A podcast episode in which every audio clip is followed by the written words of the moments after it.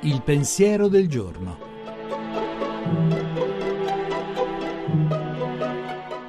In studio Giuseppe Savagnone, editorialista e pubblicista.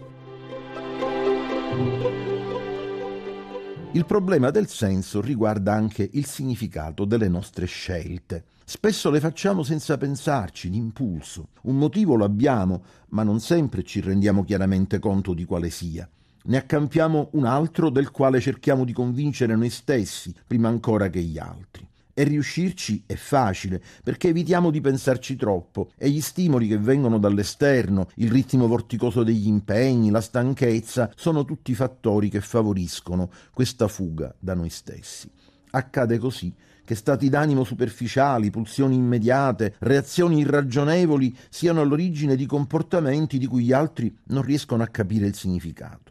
E forse un giorno noi stessi, guardandoci indietro, ci meraviglieremo scoprendo di esserci comportati in una data situazione in un modo che a mente fredda giudichiamo assurdo. Dovremmo interrogarci sul significato che una nostra scelta avrà in una data situazione prima di agire, altrimenti può accadere che a decidere non siamo noi, ma forze esterne che condizionano i nostri stati d'animo in un senso o nell'altro, senza che neppure ce ne rendiamo conto e questo è il modo peggiore di gestire la propria esistenza.